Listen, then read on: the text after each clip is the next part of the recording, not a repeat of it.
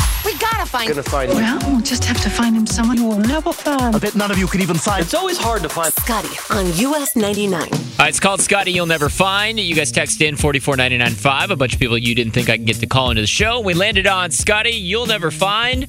Somebody that's been fired by their parents. 312 946 4995. Let's jump right in. Let's go to Addison. Joel, you've been fired by your parents? My dad fired me. He did. I love it. All right. What, what was the job that you got fired from? So he owned a barber shop, and I was one of his barbers. And he wanted us to give the men massages after their haircuts. I was like 25 years old. Oh, and I that got said, weird "Ab- real quick. Real weird. And I said, No, Dad, I'm not massaging these older men, you know, after their haircut. So he said, Pack up your and get out. Oh, wow. Yeah. Yeah, Yeah. this got ser- this got serious. Way way more serious than I thought it was gonna go. Yeah, yeah. Well, good for you for saying no.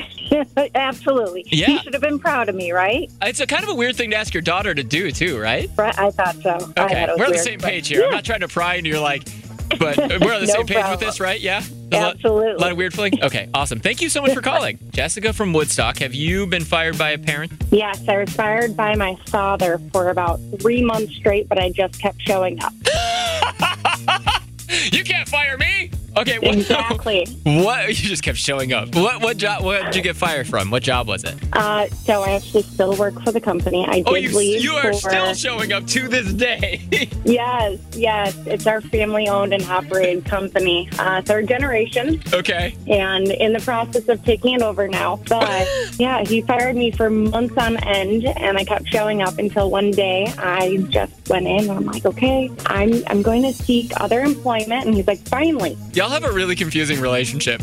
Oh, which was very complex. I took about a year and a half off, and yeah, came back, new person, and yeah, 18 years oh, later. I got you. Okay, so he he didn't he got he, he wanted you out of there, and then you like went and did some soul searching or a walk in a forest with mushrooms or something like that, right? Found yourself, and then Not quite, but yeah, yeah, something like that, and then you came back, and she's like, okay, you can come back and work here. and Now you're gonna run the place. yeah, I should have done that in my last job. Like when they fired me, I should have just been like, no, I'm gonna keep, just keep coming in and trying to do radio shows.